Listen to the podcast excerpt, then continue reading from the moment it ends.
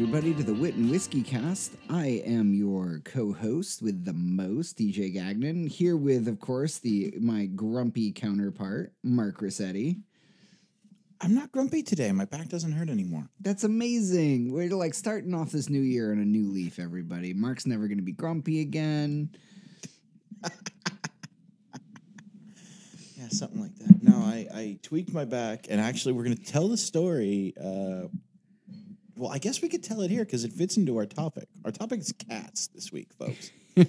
and I tweaked my back because I have a big power recliner, you know, man chair type thing. And Romulus, my cat, likes to lay on my lap when I have the recliner part up with my legs up. And so he curled up on my lap last Thursday. So eight days ago, as we're recording this, and he got all comfortable. No, it was last Wednesday because I woke up Thursday with a tweak back. So nine days ago, as we're recording this, he got all comfortable, and I was in a weird position, but I didn't want to move because he was asleep on my lap and he looked so cute. And then I fell asleep in a really weird position. And then I woke up the next day and my back was all jacked. and it's taken a week to heal. So don't don't do that. And and by uh and, and and by hurting his back, he really means he did something really tough in a garage somewhere with a car. you had texted me to record this a couple of days ago, and I was like, you know, I just I can't sit in the studio on those chairs because for a couple days, like I could barely move around. I mean, it was spasming, it was doing this, it was doing that, and I said, no, my, my back is just jacked. And he's like, oh, what, were you working on your garage? I said, I fucking wish. so I just laid wrong, and I can't move. Like I woke, I seriously woke up. Like I'm laughing about it now, but honest to God, when I woke up last week, for a brief like minute or two, I thought I might have had a stroke in my sleep. Oof. Like it was that tight. It was that I'm like, what is going on? What is happening? You know, I can't I can't make fun of you too much because there have definitely been multiple times in the last few months of uh like getting through our bedtime routine where where I've almost jacked up my back and it's definitely been sore the next day because I always start our bedtime routine sit, sitting where I sleep at night in in our bed, but I have Parker go to sleep on my chest. We kind of cuddle and we lay there for like, you know, 10, 20 minutes. Uh, and then I'll put him in his swaddle, put him in his thing, and go to sleep myself.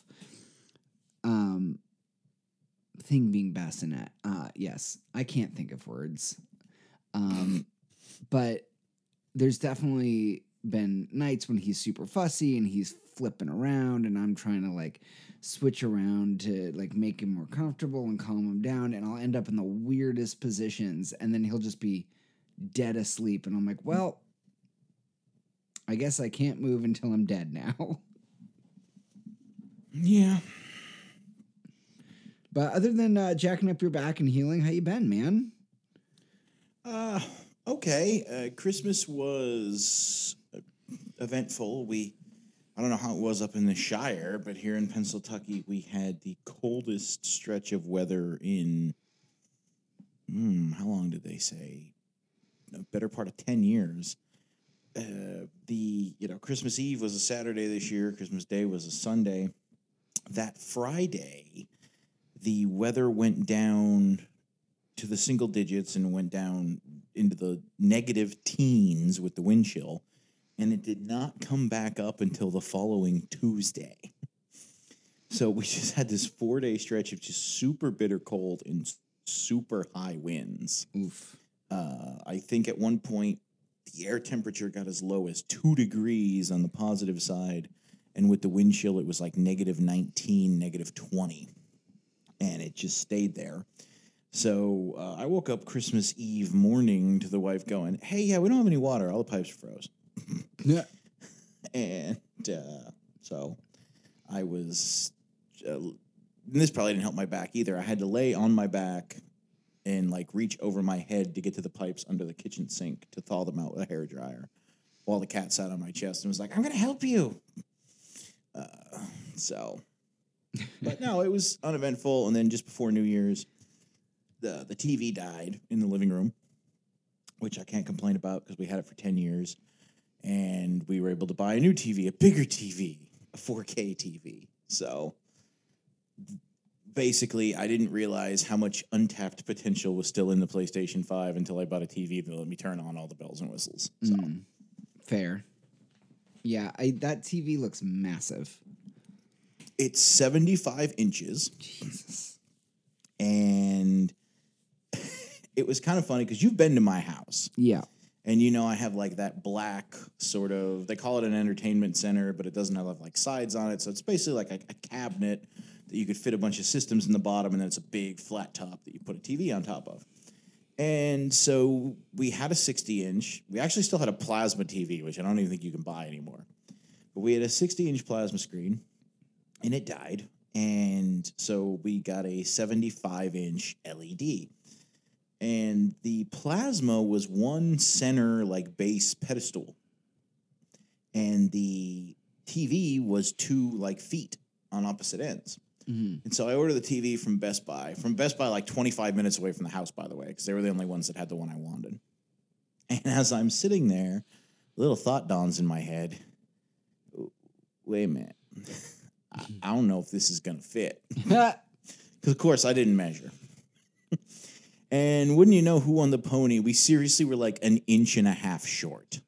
oh no.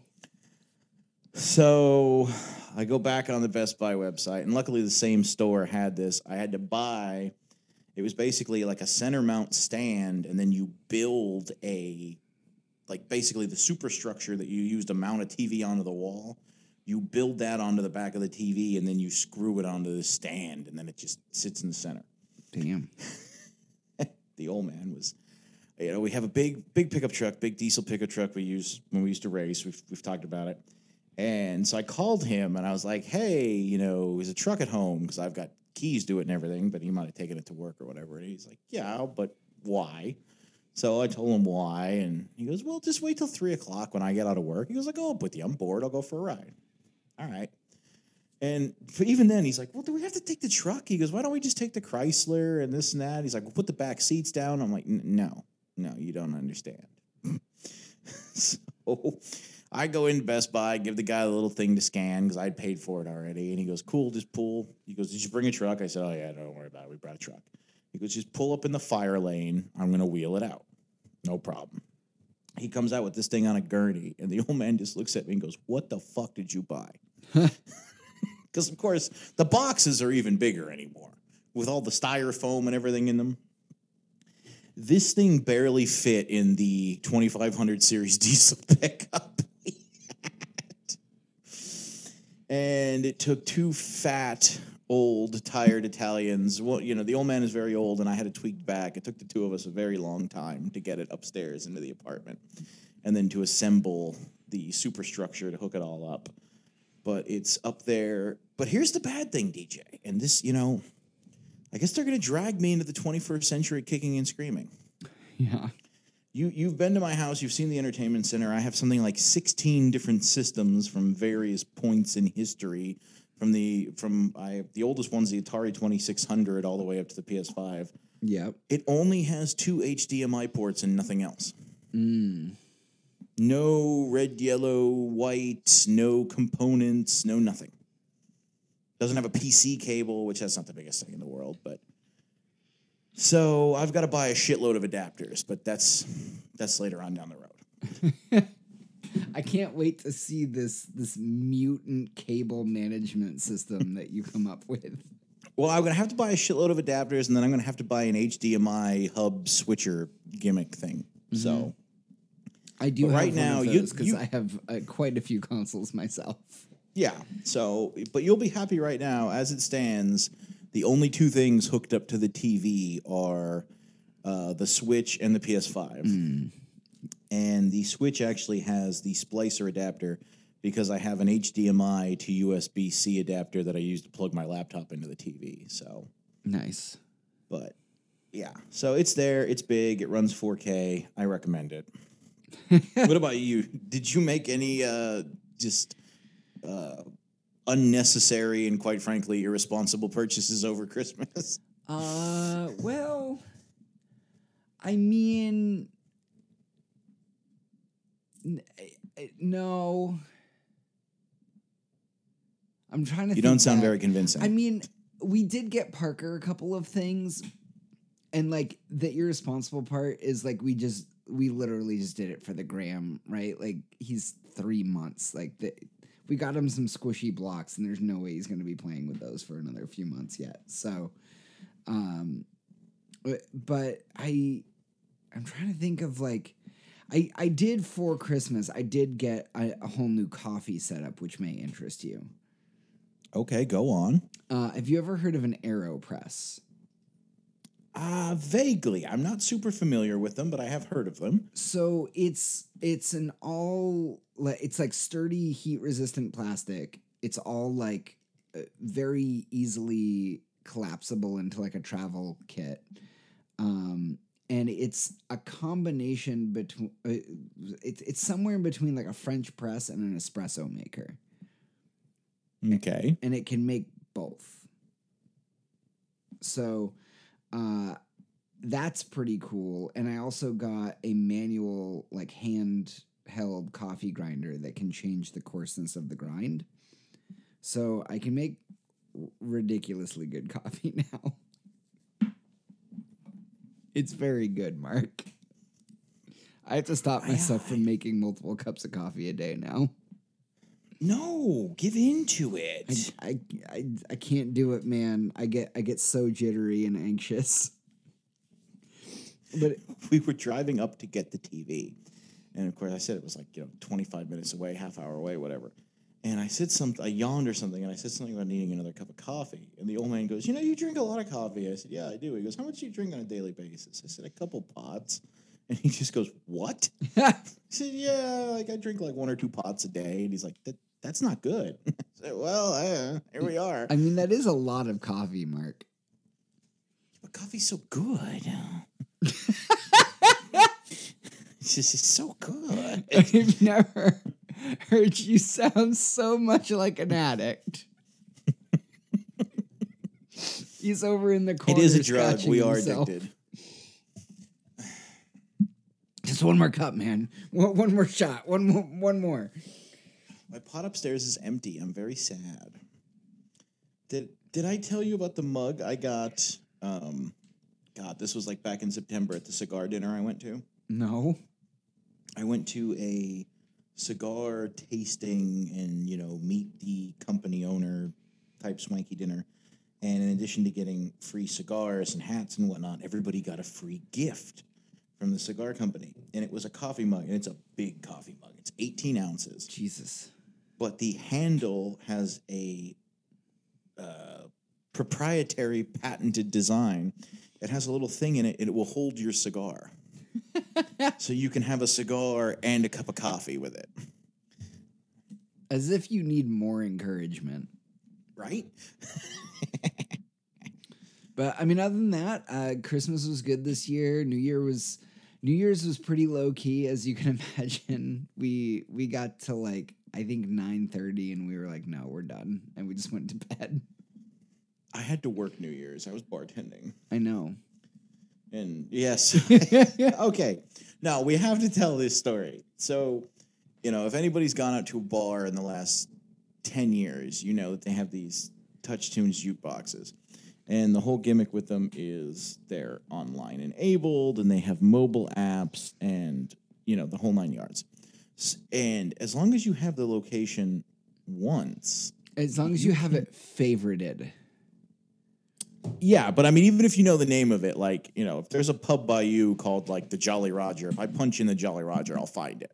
The, there So as long as you know the name of it, there was a time when I searched for stuff, and because I hadn't been there, I think it was like the margaritas down the road, and they were like, "Ah, you're not close enough. You can't do it." But for some reason, well, uh, DJ decided to cheer up my New Year's because again, my my back was particularly bad New Year's Eve, and I had to work. So he decided to prep up my New Year's by blasting the Pokemon theme song through the bar. Just completely out of the blue. Now the funny part was DJ being an old man and a parent and phoning in by about nine thirty. I think you played it at like quarter to seven. I did. So there was no one in the bar because the party did not start till like eight o'clock. So I'm sitting there reading. I was actually reading notes for D and D for Monday, and all of a sudden the Pokemon theme song starts playing. And I think I texted you that would have been really funny if there was anybody here. My favorite part, I think there was a night where the, the bar was pretty packed and I played it and you had to run over and unplug it because the game was on. There was a night. No, I didn't unplug it. I hit mute on the remote. It has a remote, but I had to like dive over to where the remote was because the old timers were getting rowdy. Uh, I'm just glad I didn't work Monday. Monday was the Rose Bowl, and Penn State was playing, and it's a very big Penn State bar, and there was a lot of crotchety old guys, and ooh, that would not have gone over well Monday. it would have been really funny. Just I, I keep trying to find the most bubbly pop songs ever. I, th- I think I sent like Carly Rae Jepsen to the to the bar once while you were ten- bartending. Oh yeah, we've had Carly Rae Jepsen, we've had Avril Lavigne. Yeah. Um, so I don't think it was you. I think it was Ali. Somebody played Jolene by Dolly Parton, but that got over. People were all about that. Yeah, of course. Um, so no, there's been some fun ones. Sometimes if it's dead and if we have a younger crowd, like you know maybe three or four people, we get into meme song wars. Yeah. And what's really fun about that is it completely fucks up the algorithm that they use. so, you know, you go from like five nights of just like the Eagles and, you know, the Rolling Stones and Steely Dan. And then there's one night and it's like, who played all this Darude? what? What, like, what, why, why are we listening to the Um What You Say song? What are these people doing? That's fantastic. I I uh just for you though, every time I'm on there, I do search various things related to Sonic the Hedgehog to see if I can get a theme song out of it. Yeah. Yeah. Has it hasn't been uh, fruitful yet, but I, I I'm hoping that sometime they add like remixes of video game music. I would be okay with that. Uh, they have a surprising amount of wrestling theme songs are on the jukebox. That's awesome. And one night, uh, a buddy of mine was in, and it wasn't super packed, but there was a little bit of crowd, a little bit of a crowd, and he went to the bathroom and there was nothing playing in the jukebox, and he played Hulk Hogan's "Real American," and then came out of the bathroom and ripped his shirt off. And I was like, I, th- I think you're you're cut off. like, I think we're done. Amazing. Well, I I feel like we got to get into it. Uh, What are you drinking, man? I am trying something new today. Uh, I am drinking a. This is my 58th whiskey, by the way. That was the other thing I did over Christmas and New Year's over the break was I redid the bar. I got rid of all the non-whiskey stuff. I take that back. I left two bottles of vermouth, but I got rid of any anything non-whiskey or non-whiskey adjacent. There's brandy, there's cognac, there's whatever. But uh, it's 58 bottles now, all different, no repeats and I have a spreadsheet. Uh, Nick will be proud, friend of the show, Nick will, will be very proud. And so I am drinking Nelson Brothers whiskey, uh, the classic. They have the classic in the reserve. The store I went to didn't have the reserve, so I'm trying the the classic. It's 93 proof, so it's not super bad, and it's pretty good. Like it's got a darker color more like a toffee than a caramel, I guess.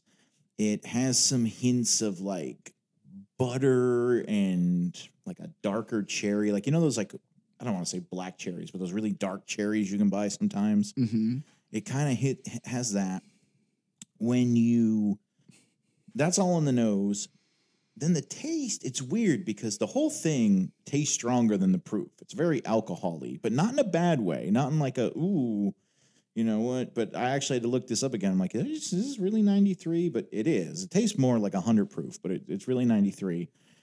And it gives you kind of like a pepper and almost like a rye bite. Now, it's a bourbon, and I couldn't find the mash bill.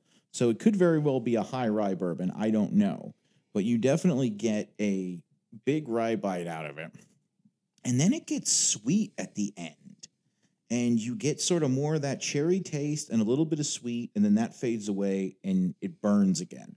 So Mm. it's very complex. Like it's only three or four flavors, but you go through the roller coaster a couple of times. It's very complex. It has a kick. I like it. I'd never had it before. I really enjoy it. It was like 30 well, it lists for $38.99. I think I paid $35.99. It was on sale. They were having a big New Year's sale. So it's not terribly priced. Um, and even though it's it tastes stronger than a 93 proof, at the same time it's still smooth. It's not like, oh God, what are we drinking? Mm. That's awesome. Have add What about you, brother? Uh, well, a friend of the show, Ryan, is determined to keep me uh, flush drinking Scots. This uh, uh, drinking scotches. Don't drink a. Scotsman. No. Don't try to outdrink a Scotsman. First of all, you'll die. I would probably die. You definitely will die. Oh yes, drinking scotches. Clearly, I've already had too much scotch tonight. Uh, so I uh, I am drinking Glen Moray. Uh, I'm drinking their entry level, which is the uh, the single malt. Um, it, I think it's called the Elgin Classic.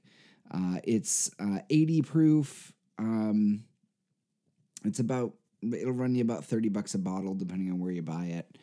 Um, I I did look it up. It looks like it, it's tentatively aged seven years, so so not bad there.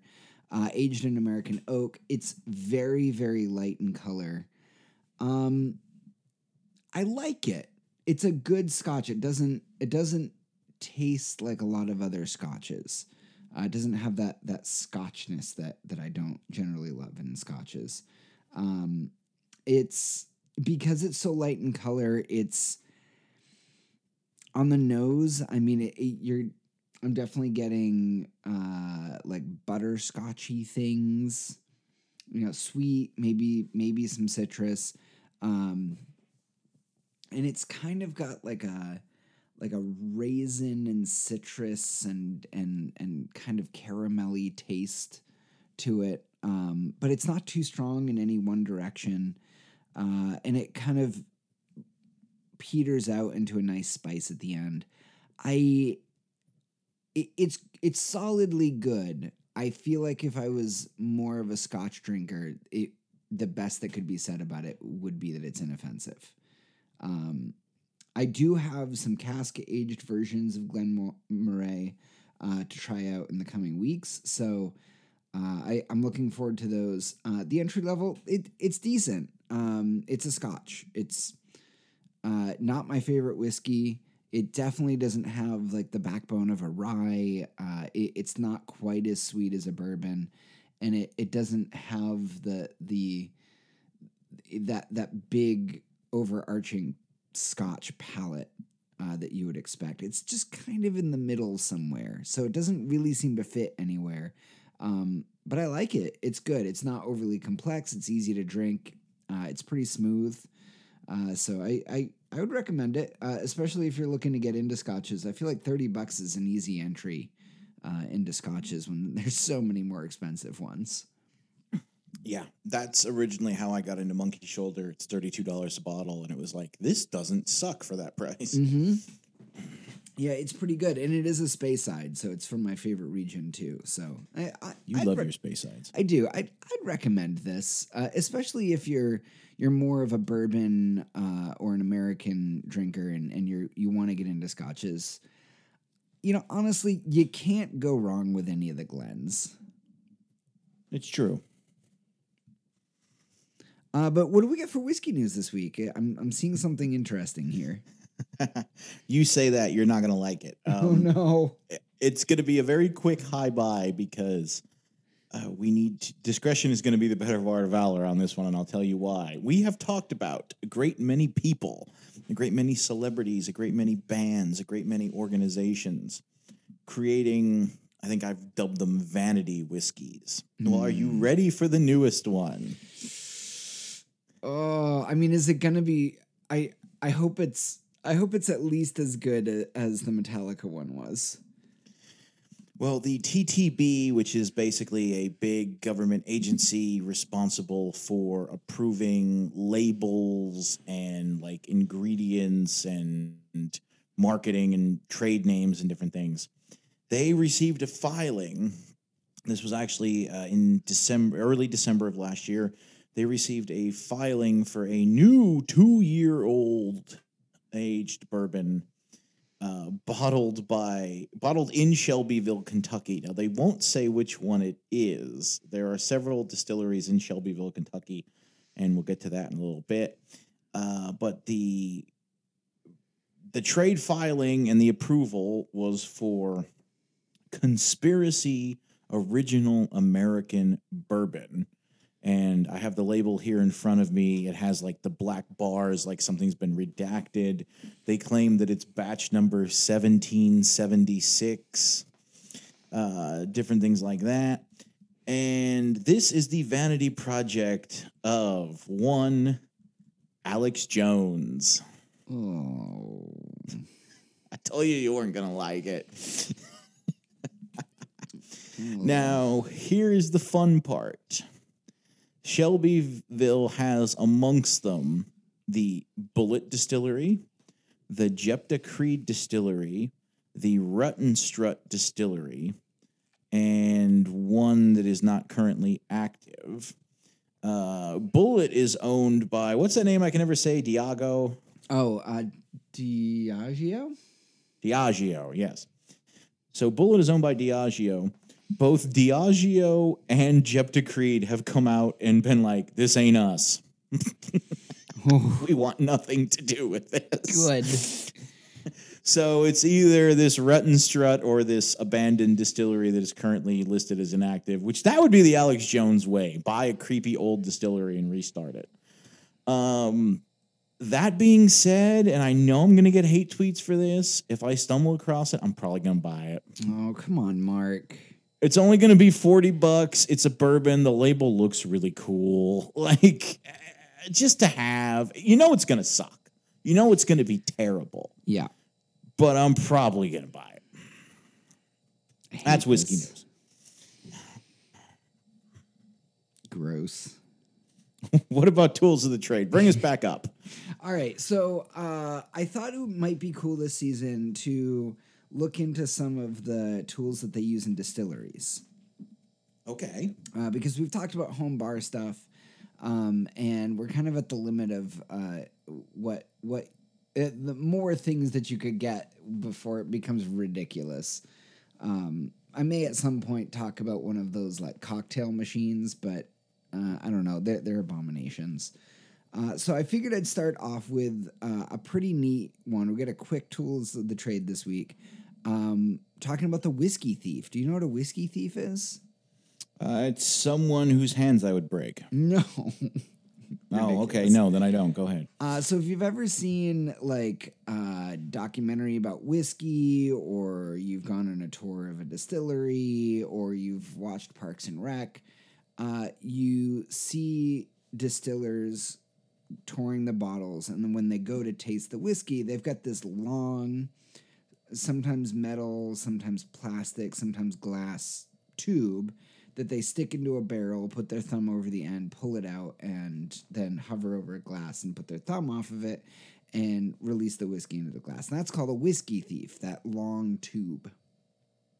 Okay. It's a tool uh, that distillers use, uh, and it, it can, it's basically a way of like getting some whiskey out to test the quality and to to t- test the taste of it uh, without like contaminating the contents of the the aging barrel. Um, so traditionally, they used to be made out of copper.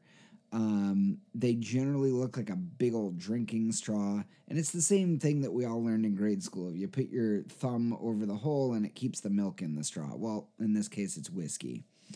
Uh, modern day uh, whiskey thieves uh, sometimes include uh, a hydrometer built in for testing purposes, so you can stick it in and test the density of your whiskey. And um, some even more advanced ones may even have some tools on it to to test some of the ABV and whatnot. Um, the interesting part of this is that uh, they do the same thing in vineyards with wine, uh, but those are called wine thieves. And I just love the idea that there's just a tool called a thief. Yeah, I was going to ask you, like, and I, I don't expect you to know this, but did you stumble across in your research why they named it that? I I tried looking up the origin of it, and I think it's literally just because it's used to get stuff out of the barrel without breaking the barrel.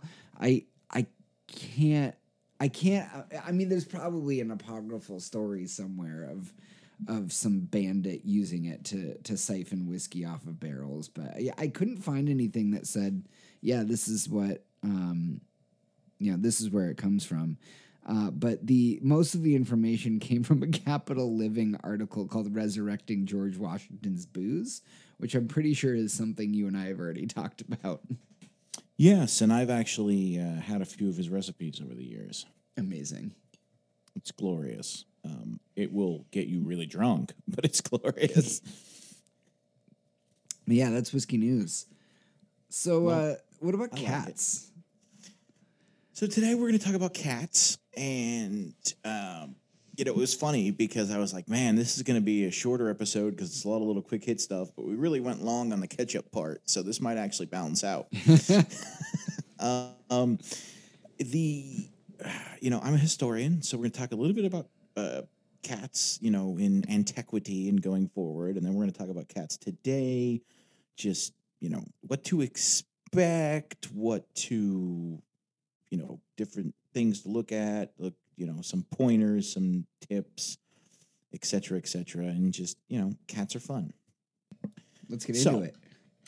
cats in the ancient world. Now we know that by 4000 years ago so by about 2000 bc 2100 bc cats were well domesticated in egypt they were worshipped they were etc we believe that uh, they were first domesticated in Mesopotamia about 12,000 BCE. So we believe domestic cats of some variety have been around for roughly 14,000 years. Just to put that into perspective. Holy crap, that's a long time. Yes. Um, it, like, for example, in ancient, a lot of them came from the Phoenicians. The Phoenicians are uh, widely regarded as having introduced cats to Europe. Uh, they would trade with the Greeks for scarabs and amulets and fine gems and things. They would often uh, get in cats. And then, of course, when Rome came in, they took a bunch of different ones. Uh, so, you know, we'll go through a few different things. Egypt, of course, is the big one. Cats in ancient Egypt were worshipped. They were literally worshipped as gods. And there was a cat goddess, Bastet, Mm-hmm. and you know she guarded against evil forces. She was against illness. She was a proponent of happiness. And well obviously ra and a few other gods were much higher up in the pantheon. Bastet was kind of the populist god. Was the god of the working people. And she had a, a good following um, represented as a woman with a cat's head and the Egyptians took this to an incredible extreme. It was against the law to harm a cat in ancient Egypt in any shape, way, or form. It was illegal to trade cats or to remove them from the bounds of the Kingdom of Egypt's territory.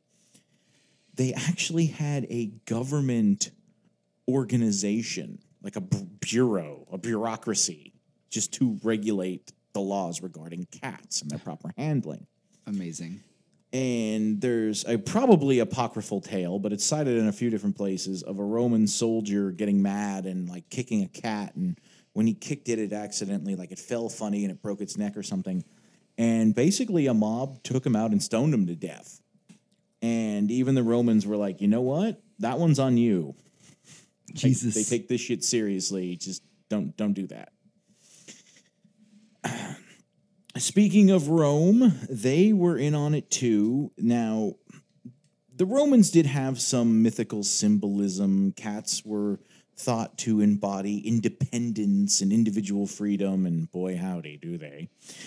um, and cats were the only types of domestic animals allowed in Roman temples. You couldn't bring like your livestock or anything, but you could bring a cat. Um, Li- Libertas, the go- Roman goddess Libertas, is often shown holding a cat. You know, crazy lady with a cat. The Romans, though, were actually they were more practical. The legions, especially, were more practical. They would actually take cats campaigning, and the reason for that was they would put them in their food stores and just let them kill all the mice and everything uh, that were eating their food. That makes sense. Yeah. In Japan, cats are uh, believed to have been introduced to Japan later on, about 500 AD. So a little bit later on. Again, they were mostly used to protect food stores. Uh, but the Buddhists tweaked this. The Buddhist monks, they use them to protect documents because a lot of rodents would chew on ancient parchments. So they would keep them in libraries and in writing rooms and things like that. That's why you often see, I mean, I'm sure it exists in Japan, but I've definitely seen it in Europe with old monasteries.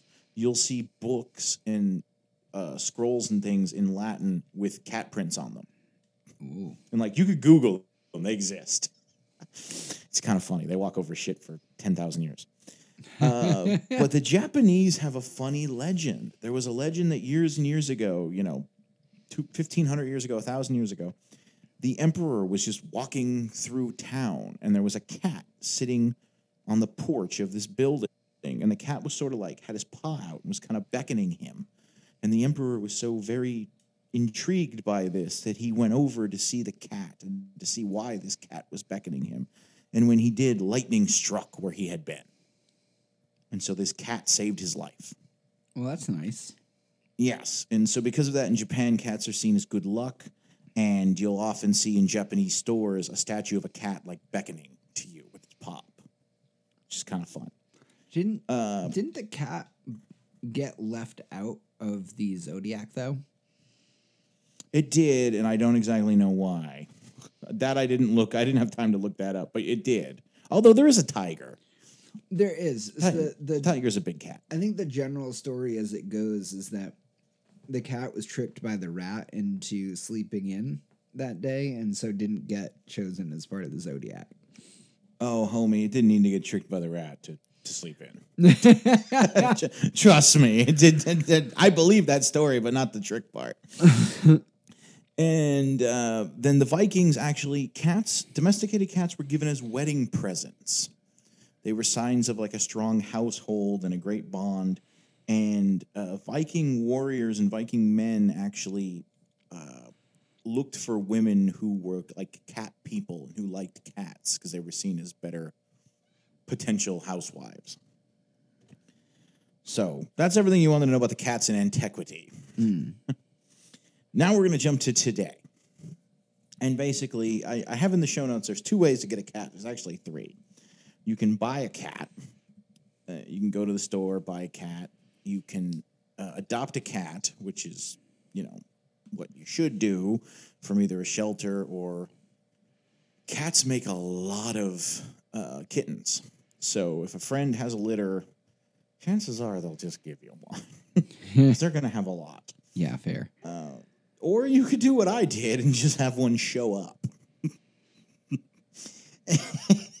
and uh, you can get a stray cat. The thing with a stray cat, obviously, is they're going to need much more vet attention early on. I mean, poor Romulus, when we found him, he was underweight, he was starving. He had worms, he had fleas, he had ticks, he had ear uh, mites, and there was something else we had to get him checked out for, too. I don't even remember now. That's So, so, there- many things. it was so many things. The vet was not shocked he was still alive, but was kind of like, this isn't good.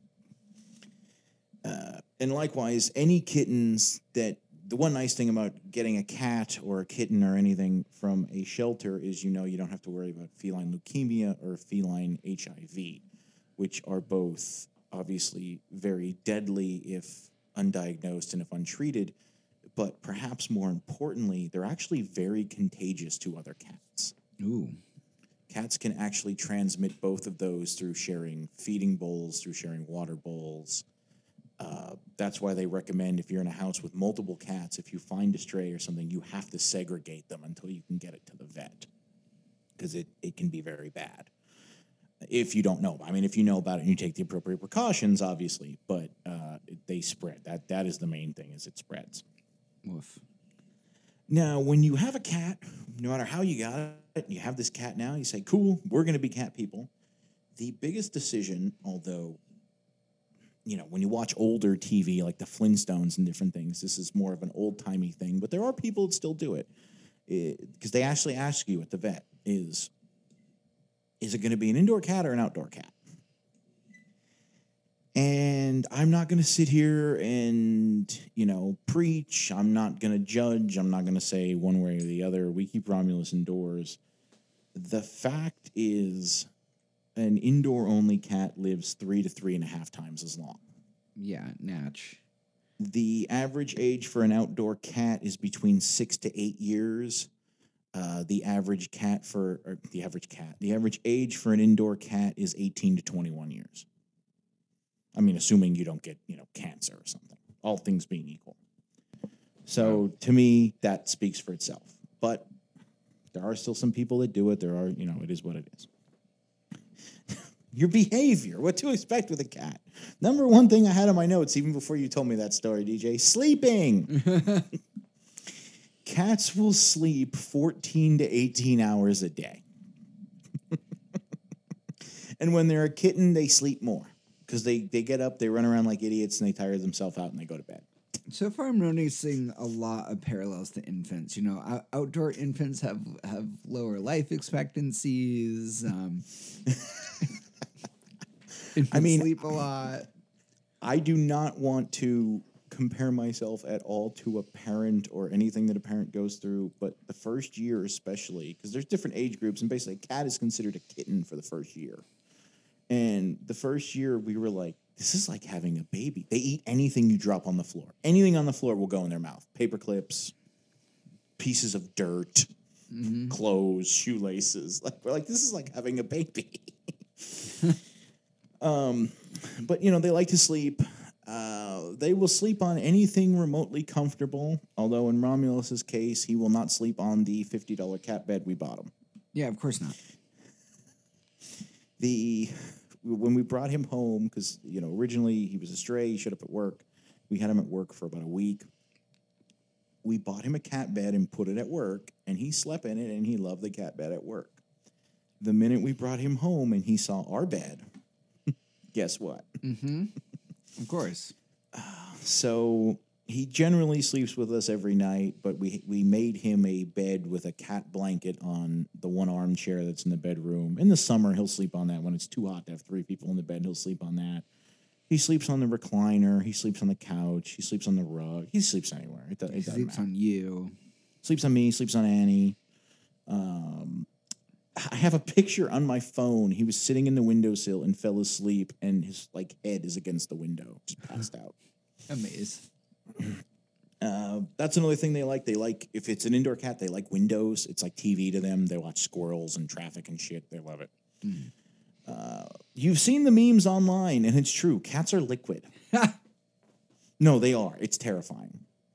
I'm convinced Romulus has no bones. Annie has a dresser in our bedroom that, like, you know, it has feet and everything, and then it has like the little curvature, like between the floor and that. I can barely get my fat hand in there. He crawls in and out of it all the time. Yeah, fair. I'm like, oh, okay, whatever. Uh, anywhere they want to go, they will go. They will contort. They will, you know, if I fits, I sit. It's, it's true. they can be aggressive. Uh, you know, they cats, especially male cats, like to roughhouse. And this is a problem if you only have a single cat household. And this is something we're actually trying to not break Romulus of, but teach him. Is if you only have one cat, they don't roughhouse with them with each other. So they never learn that hey, biting hurts. Mm. So they will bite, but not to hurt you. They just want to play. and you have, have to like you know wean them off of that, give them some chew toys and things, which we'll talk about in a little bit. The best cat discipline is a spray bottle of water. They hate it. And after a while, it gets to the point you don't even have to spray him. You pick the bottle up, he runs. I mean, I do want feel like I need to point out that you could just bite your cat back. I don't know though. That might just encourage him. Then we might get into a biting war. um, but to be fair, he doesn't just bite us. He does horrific things to his tail. Jesus. He chases his tail, and when he catches it, like you can hear him gnawing on his tail. it's like, buddy, what the fuck? What are you doing? so he doesn't just bite us, for the record, um, and he doesn't claw. He has claw. We didn't have him declawed. Don't. I'm, I'm not even getting into that. Just don't have your fucking cat declawed. Just don't fucking do it. And I say that as someone who was not into cats, didn't know anything about cats. We got this cat. They gave us a pamphlet about, hey, do you want to do this? Here's the procedure. And I went, what the fuck? So just don't do it. Uh, but he doesn't claw. He doesn't claw our furniture either. We're very lucky. Okay, so Uh, me- I, I, let, us pause there. I do agree with you. So no argument. But for for people who may not know why, why don't you declaw your cat? Because that seems like, on its surface, that seems like you're avoiding a lot of trouble. It does. Um, two reasons. One is much more practical and much less important, and the other one is uh, much more humanitarian and obviously much more important. The first one is God forbid they do get outside, they're defenseless. They have no way to protect themselves. But more importantly than that, I want everybody that's listening to take a look at your hand. Just hold out your hand your your first knuckle, like the one that's just a little bit below your fingernail. Imagine you cut your fingers, all four of your fingers off at that knuckle. Woof. That is literally what you're doing. Where the claw is and everything, there's a joint, and that's just what they do. They just amputate at the joint. That's rough. Yeah, just just don't do it. Um, I know a few states, New York being the biggest, have actually made it illegal uh, unless there is like an infection or something, like a medical reason. Uh, Pennsylvania has not. And again, I didn't know any of this. Like all this advice I'm giving you, I know everything is different for every cat, this and that with diet and different things. When I brought him into the vet, I was like, hey, I don't know what the fuck I'm doing. he showed up. I like him. I want to keep him. Fix him and tell me how to make him better. And so this is just, you know, going in blind, reading all the pamphlets, reading all the uh, the advice from the vet, different things. And I mean, again, I don't want to get political on this podcast, but when I brought him in, you know what the first thing she said to me was, What? please consider having him vaccinated. And I went, what? And she goes, yeah, no, a lot of people don't do that for cats either. Just So- do it.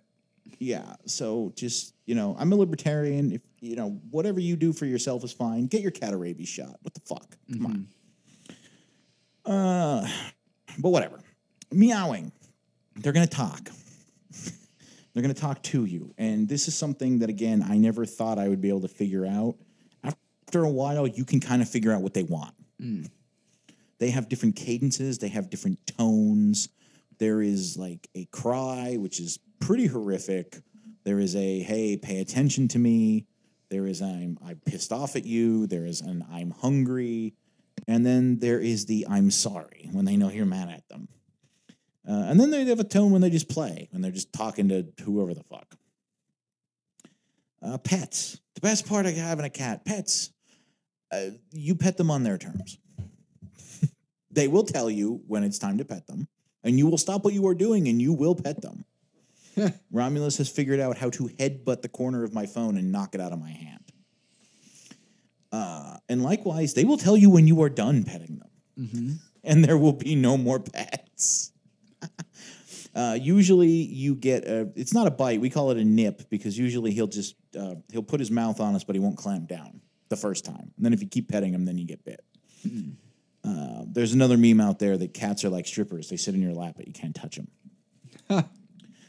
So meals, and again, this is just what is recommended by our vet. Uh, talk to your vet before you do any dietary stuff. But wet food and dry food, you need both. Uh, you know, you need like the meat. Cats are omnivores; they like everything. So you need the meat of the wet food, but likewise, you need the vitamins and the minerals and some of the ground up grains and vegetables they put in the dry food. Uh, the wet food usually comes in two main varieties. There's like just hunks of beef and pork and turkey and fish and etc. And then there's pates. Romulus won't eat pate. It's very funny. He was literally a stray eating dirt, but he won't eat liver. It's fucking hysterical. It just cracks me up. Uh, you know, we mix it, the food together. Uh, our vet recommends you have a set feeding time. You feed them twice a day, and you have a set time, and you you stick to it. We feed him at eight in the morning and at eight at night and her big thing, uh, our veterinarians, was do not leave food out during the day like that. And that was actually a thing we were doing before we went to the vet, which is here's a bowl of dry food. You hungry, buddy? Just nibble. And uh, feline diabetes is a real thing. Kitty Wilford Brimley shows up at your house and uh, doesn't leave. So don't leave food out. I mean, unless you're going to be away. That's the nice thing about a cat, unlike a dog. With the litter box and everything, you can just leave the cat for a day or two and leave food out and water out and you know boom. And have water 24-7 have a bowl or have a fountain or something. Toys because you got to have structured play time this is a big thing. They actually say it helps cats focus and it helps indoor cats actually bond better with you. You need to have 15 to 20 minutes of structured formal play with your cats at least um, a couple times a week. Doesn't have to be every day but a couple times a week so there's kick toys, which they call them that because the cats can bat them around, or they actually just sort of hug them with their front paws and then they kick them with their back paws. It's really cute. Uh, there's chew toys, obviously. Laser pointers are big ones. Cats fucking love laser pointers. They do. I have never loved anything in my life. I don't think I love whiskey as much as my cat loves a laser pointer. uh, balls, too. They don't play fetch. They will run over. If you throw the ball, Romulus will run over to it and lay down, and you have to go pick it up and throw it again. It's very funny. Uh, so just there's toys fucking everywhere, scratching posts. Buy things for them to scratch because that's another thing, especially with indoor cats. If they know something is theirs, they like that and they have a little bit of independence, and they'll fuck that up, and they won't fuck up your couch or your bed. So buy scratching posts and shit. Um, litter you know, empty the litter every day. And I don't mean just, you know, change all the litter out completely. You, you buy a pooper scooper, you scoop the poop out, scoop the pee out, get it all out at least every day. We try to do it twice a day, once in the morning before work, once at night before bed, because then it doesn't smell. Mm. Uh, that's the big thing. And I was, again, this was another thing that I believed for years was, oh man, you know, cats are fun, but cats kind of smell. No, the litter boxes smell, and they only smell if you don't take care of them. Yeah. So do that. Uh, change the litter every week, every two weeks. Depends on how many cats you have, depends on how active they are. If they're a little bit older and they're going to the bathroom more, you got to change the litter every week. Otherwise, change it every 10 days, every two weeks. No big deal. Wash the box out and everything. The rule of thumb is you're supposed to have one box plus one for every cat.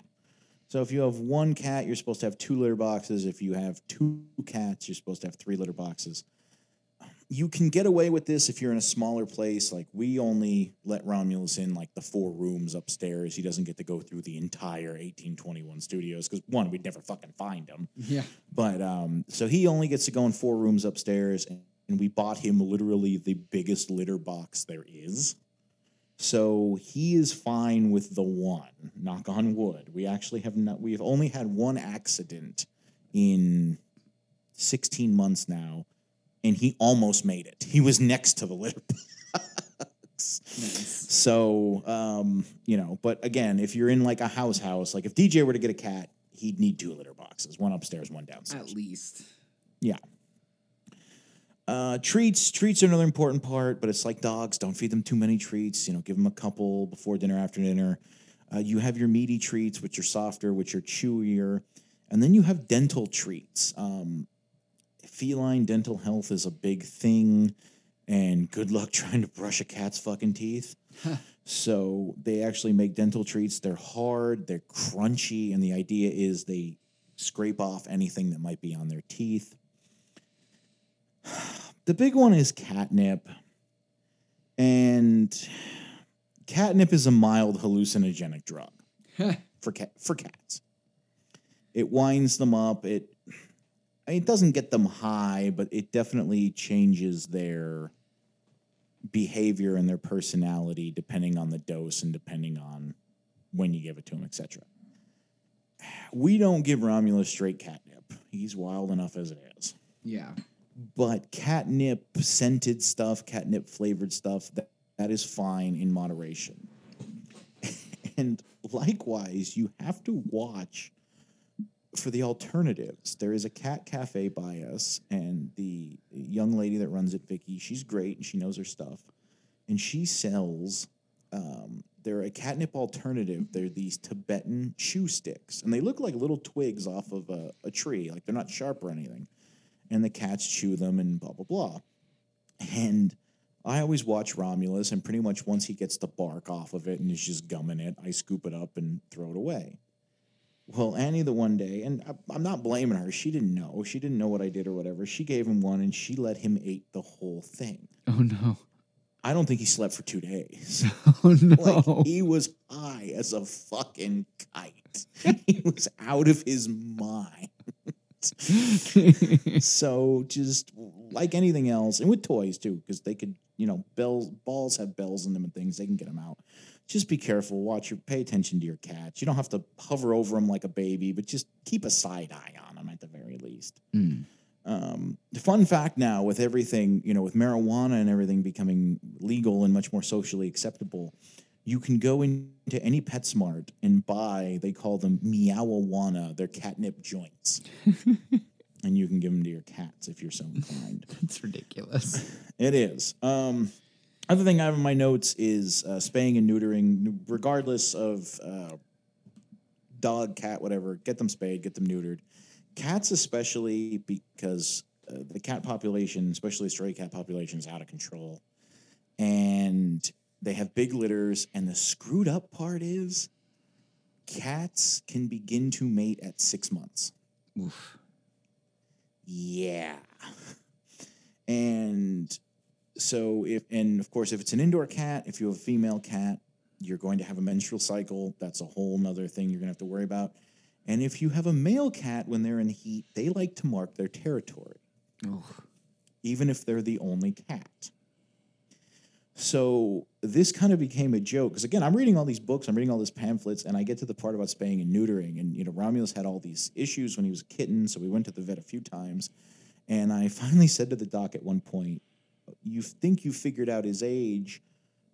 When is the first day he is old enough that we can get him neutered?" And it was like a Wednesday, and I took the day off. I'm like, "Here you go, here he is. Get him snipped." Uh, but de- definitely, absolutely do that. It was a nothing procedure. He was running around by the end of the night, and they didn't even give him a cone or anything. He didn't even chew his stitches. Oh, that's awesome. Um, and then the last thing is just grooming. If you have an indoor cat, they don't really need a bath. Now, like obviously, if they get into the maple syrup or something, then you have a problem.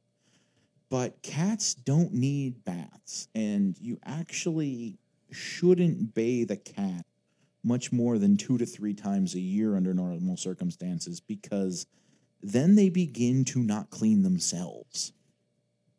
And Oh. that is just not good. Yeah. You no. you want them to clean themselves. You want them to maintain that. Um, cats are finicky bitches. They hate being dirty, um, and they'll tell you when they think you're dirty. They will just start licking you the way they lick themselves. like in the summer, if I'm sweating and I don't have a hat on, he will lick the top of my head because it smells like sweat. that's amazing. So that's a big thing. And then since you're not getting your cat declawed, you're going to need to trim their nails every four to six weeks. Um, I mean, you'll know when they're getting long and you'll be able to tell different things, but rule of thumb is every four to six weeks. Uh, and of course, you can go to different grooming places if you don't. It's hard to do one person. I mean, I'm lucky I have the wife, she holds them and talks to them, and I do the snippy snip. Uh, but it's tricky with one person. A lot of vets, you can make an appointment and they will cut them. A lot of grooming places will cut them for not terribly a lot of money. Uh, but otherwise, if you're just by yourself, throw a towel over them and just try to do one paw at a time. Maybe spread it out over a week, one paw a day, Yeah. because it's it's tricky with one person. Yeah, I uh, my my in laws have cats, and they just found this really great uh, like claw grinder tool that that I guess they they kind of fallen in love with, and, and makes it a lot easier. So something to look into. definitely check that out and that's a good point don't i don't want to say don't skimp on the equipment but like we we bought a clipper and it looked like a nail clipper but it was for cats and it wasn't terribly cheap but it wasn't terribly expensive and it worked but it was just very hard because you had to line things up and you had to do this and that and i got very frustrated and said fuck it and i spent like $25 more and got they look like just a big pair of scissors mm. but they're nail clipper and they work so much fucking easier. so just spend the money the first time. That's awesome. Uh, I only had a few things in my notes uh, for our cat topic. Uh, the first one, uh, there, there seems to be this increasing uh, weird societal debate around uh, pet diets. Uh, and I was reading about people who tried to turn their their dogs and cats into vegans, and uh, don't don't. It's No, not a don't. thing that that their bodies can handle. They actually need the protein from meat to be able to stay healthy. Um, and and it, it goes a long way to kind of discussing that you you know they may have human like behaviors but they're not humans so don't No. don't think that you can you know don't think that dressing them in clothes all the time is necessary don't try to get them onto a vegan diet don't you know dye their hair you know there's there's there's definitely some like grooming places that can do pet safe uh you know fur dyeing and stuff but you know don't don't go out and dip them in kool-aid or something crazy And I, I will say the opposite of that too. Um, don't try to make them just these crazy meat eaters. There is a, a big war going on with dry food about dry food just being 100% meat. And when we first brought him to the vet, they asked, What are you feeding him? And I said, Oh, dry food from something. And they named a brand, which I won't name, but it's a color and an animal. Let's put it that way. and she said, You're not feeding them that, are you? And I said, No, I'd never heard of it. And she said, Good, don't. and naturally, that piqued my curiosity. So I went home and I Googled them, and there were several class action lawsuits because animals are just dropping dead of heart attacks. yeah So they need both. they need vegetables, grain, food, meat, everything. Yeah, in, in essence, go to a real vet and actually listen to them. Don't project your lifestyle on your animal. Um, Yes. And then uh, I was kind of thinking of different m- media things that I I thought portrayed cats in interesting ways, uh, and one is uh, a book by Jim Butcher called uh, "The Aeronaut's Windlass" that has intelligent cats that kind of help out humans, and and uh, I thought that was really cute. I mean, there's always a billion cat videos online, and there's you know things like Homeward Bound and whatnot. Um, but if you're looking for, you know, if you're a fan of cats and you, you want something that isn't just, you know, the Warrior Cat series, uh, check out the Aeronauts Windlass. Uh, definitely recommend it. I'm gonna have to look that up. And I didn't mention it, but because to me it's a no-brainer. But cat, dog, whatever, get them chipped. Yeah. Um, it's less than a hundred bucks, so it's less than a decent bottle of whiskey. And God forbid something does happen and they do get out, mm, you'll have some form of tracking, and it's in the database, and it's this and that. Um, there's a big debate about collars for cats because let's just be blunt, they don't like them Yeah. but Romulus wears a collar and he has his rabies shot tag, his chip tag, and a custom thing I had made for him with his name and my phone number on it, Mm. just in case. And doesn't it look like a bow tie, too? It does. Yeah. Romulus is a very dapper boy. He's a classy bitch. Yes. But I think that's it for our, our topic this week, Mark. Take us out. That's fucking enough. Um, thank you for uh, joining us here on the Wit and Whiskey. Uh, you know, we, we appreciate you being with us. We're, we're doing the soft relaunch. We're, we're getting we're getting back at it. Um, you know, follow us on. I don't even think it's iTunes anymore. Apple, whatever the hell it is, Google, whatever the hell it is, Spotify, iHeartRadio, Pandora. You want to hear? The, oh, you'll like this, DJ. You want to hear something scary? All the time. So the new TV I bought is finally a smart TV, right? I never had a smart TV. Yeah. And I don't have like three quarters of the apps hooked up yet or anything, but I was going through them. You know what I can get on my TV? What? Audible. Oh, amazing. So I can play us That's fantastic. through my TV.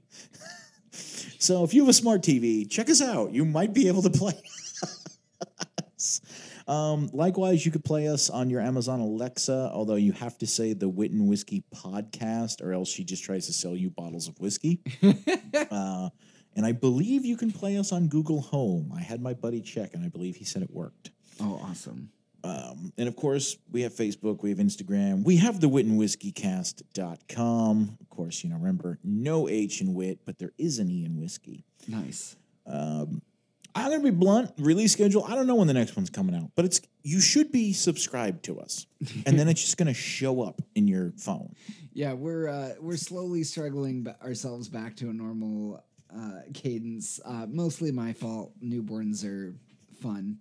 Um, No, no, Indy. I'm not gonna let DJ take the entirety of the L on this one. He was ready to record last Sunday, and I literally could not move. That's fair. That's so it's 50 50. it's 50 50 um yeah so w- we we're hoping that, that this season's probably going to be a little bit shorter and a little bit irregular but hopefully for season seven we'll come back and and have a, a decent cadence um yeah and we're going to sort out our social media stuff too we're, to get our act in, in, in gear folks Yeah, 2023 is going to be the, the year of the W and W. Um, big shout out to Nuno Henry Silva, of course, for the intro and an outro. He's the rock that we build this podcast on. we love you buddy Uh, We do love you, and um, you know, shout out to Ryan. I know she moved successfully, yes congrats ryan um, which I know was a big thing. So uh, shout out to Ryan. I mean, I didn't get a whiskey tasting kit, but hey, whatever, it's fine. uh, no, I felt bad. She was actually nearby, um, relatively nearby, and I would have gone to meet her, and I just I had something going on, and I couldn't get away, and I felt a little bad. So I, I got to give you a little shit, Ryan. um, what are we doing next episode? you know this is a mark episode why don't we make the next one newborns and whiskey Ooh, that'll be good because we can compare notes. we can So there you have it, folks. Everything you ever wanted to know about dirty diapers next week. No, and other stuff, and other stuff. I, I'm I'm being facetious. Yeah, tune in to s- to discover why diapers are not actually that big of a deal. Now, give us a little preview, just because I'm curious, and I'm going to forget next week if I don't ask you now. Are you doing cloth diapers? Dear God, no. Ooh, there's a story behind there, and I hope I remember to ask it next week. uh, but there you have it, folks. Uh, I'm Mark Rossetti Jr. Oh, I'm DJ Gagman. He's forgot how this ending works, but hey, until next week, salute. Cheers.